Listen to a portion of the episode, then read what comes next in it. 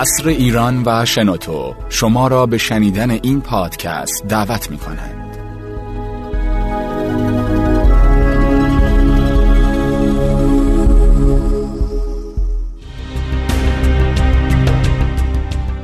از عربستان سعودی تا عربستان بن سلمان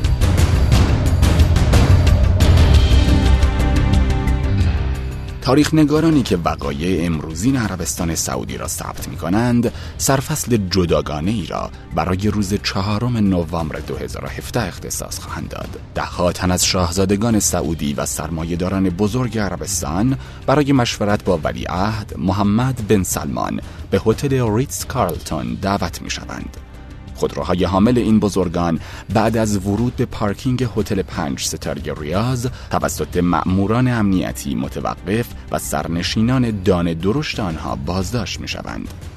دستگیری عمرای سعودی موج رسانه‌ای بزرگی در جهان به راه میاندازد و این موج بزرگ ثابت می کند که تحولات داخلی عربستان سعودی کشوری که در بعد سیاسی مهمترین کشور عربی است و در بعد اقتصادی بزرگترین تولید کننده نفت جهان به شمار می رود نتایج تأثیر گذاری در خاورمیانه و جهان خواهد داشت. حيث أكدت إذا مصادر Saudi Arabia's anti-corruption board has arrested 11 princes در عرض یک شب 11 شاهزاده و 4 وزیر دولت به علاوه تعداد زیادی از مقامات قبلی این کشور به حکم کمیته ضد فساد بازداشت شدند. کمیته که تنها چند ساعت قبلتر توسط خود بن سلمان ولیعهد عربستان تشکیل شده بود. خبرگزاری دولتی عربستان میگه این کمیته قدرت صدور قرار بازداشت و ممنوع خروج کردن متهمان رو داره. به گزارش الشرق الاوسط تاکنون بیش از دویست نفر دستگیر شدند و هیئت رسیدگی به فساد اقتصادی که ملک سلمان اداره آن را به ولیعهد یعنی پسرش محمد بن سلمان واگذار کرده است بیش از 9000 حساب به ارزش 800 میلیارد دلار را بلوکه کرده است. اما این افراد چه کسانی هستند؟ به غیر از دهها تن از سرمایهداران بزرگ عربستانی و تعداد زیادی از وزرای کنونی مانند عبدالعزیز ابن سعود اسامی 11 تن از شاهزادگان معروف و با نفوذ سعودی در میان بازداشت شدگان دیده میشه. این شاهزادگان مانند متعب ابن عبدالله فرمانده سابق گارد ملی عربستان و ترکیه ابن عبدالله امیر ریاض ولید ابن تلال چهارمین میلیاردر جهان عبدالعزیز ابن ترکی و تعداد دیگه از شاهزادگان همگی اموزاده های محمد ابن سلمان هستند که حالا تحت بازجویی قرار دارند. اگر به این لیست دو فرزند مقرن بن عبدالعزیز برادر ملک سلمان و ولیعهد سابق عربستان به اسمهای منصور بن مقرن و ترکی بن مقرن و عبدالعزیز بن فهد فرزند ملک فهد را که در شش ماه گذشته کشته و مفقود شدند را اضافه کنیم متوجه عمق تحولاتی می‌شویم که در عربستان در حال رخ دادن است. با وجود اینکه ادعا شد منصور بن مقرن در سانحه هوایی کشته شد روزنامه یدیوت اهرانوث اسرائیلی خبری منتشر کرد که مدعی بود منصور پس از آغاز موج بازداشت ها قصد فرار داشت که هلیکوپتر حامل وی توسط جنگنده سعودی هدف قرار گرفت. درباره سرنوشت ترکی بن مقرن که یک هفته بعد از عید فطر امسال ناپدید شد نیز گزارش های زد و نقیزی وجود دارد. اما توییتر نویس مشهور عربستانی به اسم مجتهد که به افشای اطلاعات داخل خاندان پادشاهی معروف است ادعا می کند ترکی پس از سوء قصد ناکام به ولیعهد محمد بن سلمان بازداشت شده و از آن زمان هیچ خبری از او در دسترس نیست. اگر همه این نام ها را در یک کفه ترازو قرار دهیم به سختی خواهد توانست با نام محمد بن نایف بن عبدالعزیز ولی عهد معزول در کفه دیگر ترازو برابری کند که در حال حاضر بسیاری از وابستگان وی بازداشت حسابهای بانکیش مسدود و خود نیز در اقامت اجباری قرار گرفته است. منابع خبری گزارش دادند که این افراد در حال حاضر در وضعیت وخیمی به سر می‌برند. میدل ایستای جمعه گذشته گزارش داد که متعب ابن عبدالله در حین بازجویی مورد ضرب و شتم شدید قرار گرفتن و به بیمارستان منتقل شدند. گفته میشه شرایط جسمانی ولید ابن تلال خیلی بد شد و اون رو وارد بخش مراقبت های ویژه کردن. ولید ابن تلال یکی از متمول ترین تجار خاورمیانه است و تو شرکت های اپل، توییتر و چندین هتل زنجیری سرمایه گذاری کرده. شاهزاده ای که به گزارش مجله فوربس 45 مین ثروتمند جهان شناخته شده. اهداف بازداشت چیست؟ ادعای مبارزه با فساد اقتصادی از سوی ولی عهدی که به گزارش نیویورک تایمز در تابستان گذشته یک کشتی تفریحی به ارزش 500 میلیون یورو را از یوری شفلر میلیاردر روس خریداری کرده است بیشتر شبیه به یک شعار برای سرپوش گذاشتن برای اهداف اصلی است. از طرف دیگر برای حکومتی که برای دهها سال سلطه سیاسی و اقتصادی را بر اساس وابستگی خونی به عبدالعزیز آل سعود بنیانگذار عربستان سعودی توضیح شده است دستگیری صاحبان قدرت سیاسی و اقتصادی در قالب شعار مبارزه با فساد قابل توجیه نیست.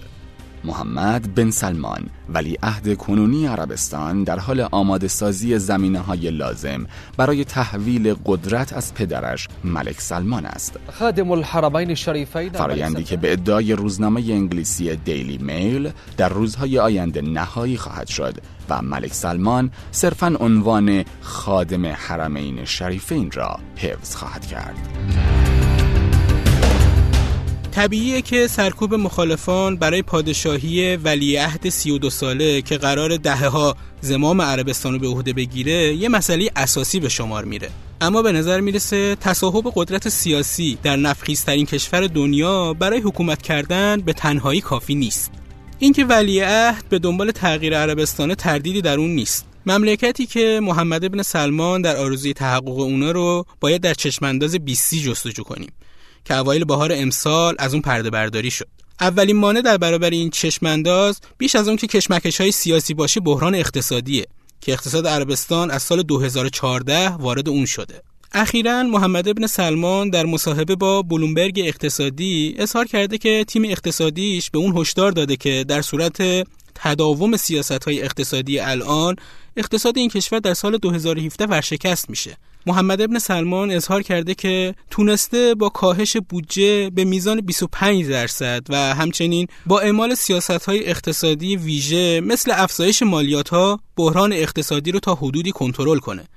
بلومبرگ به گزارش اخیر صندوق بین المللی پول اشاره می‌کنه که در اون رشد اقتصادی عربستان سعودی در سال اخیر به صفر رسیده. روزنامه آلمانی بیلد در گزارشی که اخیرا درباره شرایط اقتصادی عربستان منتشر کرده است کمبود منابع مالی را بزرگترین مانع اجرای اصلاحات اقتصادی محمد بن سلمان معرفی می کند.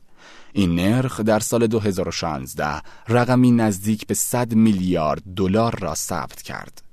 به گزارش بیلد قیمت برق و آب در شش ماه اخیر سی درصد افزایش یافته است و علاوه بر اعمال 20 درصد مالیات بر افزوده درآمد ماهیانه کارمندان ارشد نیز 20 درصد کاهش یافته و کارگران و کارمندان خارجی شرکت ها نیز میبایست مالیات ویژه‌ای را به دولت بپردازند.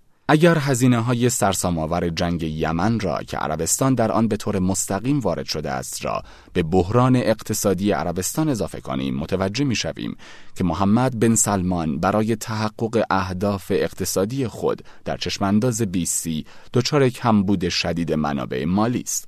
بخش محوری این چشمانداز خودکفایی بودجه عربستان از صادرات نفتی است.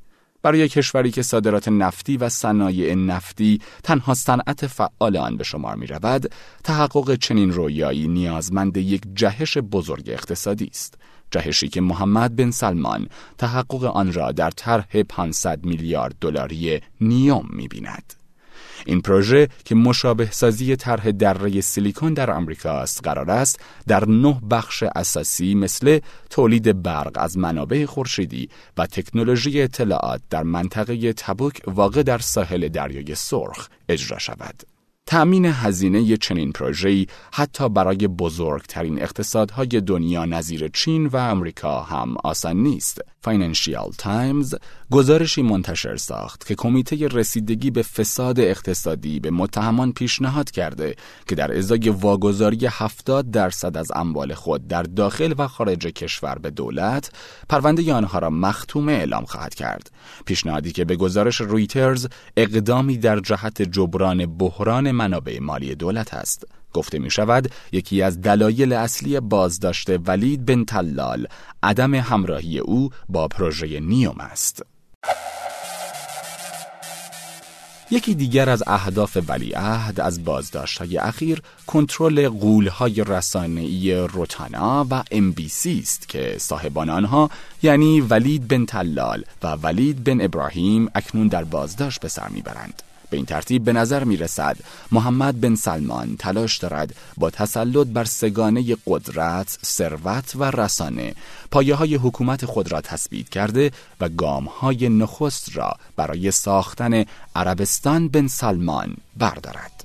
اما آیا ولی عهد موفق خواهد شد؟ طبیعیه برای کشوری که طبق گزارش روزنامه الیوم عربستانی بیشتر از 80 درصد جمعیت اون رو زیر 40 ساله تشکیل میدن. اومدن پادشاهی مثل محمد ابن سلمان یه فرصت برای نسل جدید به شمار میره. همونطور که با صدور دستوراتی مثل آزادی رانندگی زنان که مدتها یکی از تابوهای جامعه عربستان محسوب می‌شد و یا کاهش اختیارات پلیس امر به معروف و نهی از منکر باعث افزایش محبوبیت ولیعهد در میون نسل جوان شده. اما توسعه فقط منحصر به رانندگی زنان یا محدود کردن پلیس امر معروف و نهی از منکر نیست. 25 درصد جمعیت 20 میلیونی عربستان رو خارجیانی تشکیل میدن که بخش اصلی نیروی کار فعال این کشور رو تشکیل میده. به غیر از بخش های مهندسی صنعت نفت صنعت برق و اداره منابع آبی که عمدتا در اختیار مهندسین اروپایی و به ویژه آلمانیه و بخش درمانی که عمدتا در اختیار پزشکان مصریه مابقی خارجی ها حاضرن با درآمد پایینتر از شهروندان عربستانی کار کنند. از طرف دیگه عربستان فاقد نیروی انسانی ماهر کافی در حوزه های صنعتیه. از سوی دیگر مقامات دستگاه دینی عربستان که برای بیش از یک قرن با ایدولوژی وهابی در این کشور حاکم بوده را نباید نادیده گرفت. ایدولوژی که در طول دهه های گذشته میلیاردها دلار در داخل و خارج عربستان برای آن خرج شده است و ریشه دیرینه‌ای در این کشور دارد. به گزارش ایندیپندنت اصلاحات اجتماعی ولیعهد محمد بن سلمان می‌تواند نتیجه معکوس مانند ماجرای محاصره کعبه در سال 1979 در بر داشته باشد. اجهمان ابن سیف العتیدی. هذا الطاغوت اصبح اسیرا. در آن زمان جوهیمان الاتحیبی با ای از جوانان سعودی که برخی از آنها مانند اسام بن لادن از خانواده های سرمایهدار سعودی بودند وارد حریم کعبه شدند و با تصرف آن اعلام کردند که این اقدام پاسخی طبیعی به حکومتی است که احکام اسلامی را زیر پا گذاشته است. در نهایت با وجود اینکه جریان العتیبی سرکوب شد ولی قدرت روحانیون و دستگاه مذهبی این کشور افزایش یافت.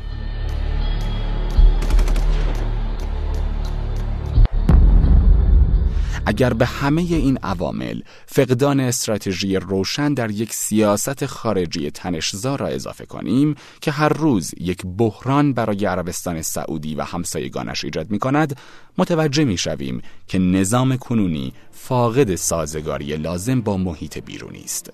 سازگاری که خود می تواند یکی از عوامل تأثیرگذار در توسعه کشور باشد. در نهایت باید گفت که هر چند که ولیعهد به سرعت در حال ویران کردن دیوارهای معبد قدیمی است. اما مطمئنا برای ساختن عربستان جدیدش با دشواری های زیادی مواجه خواهد شد. عربستانی که دیگر سعودی نیست و باید آن را عربستان بن سلمان نامید.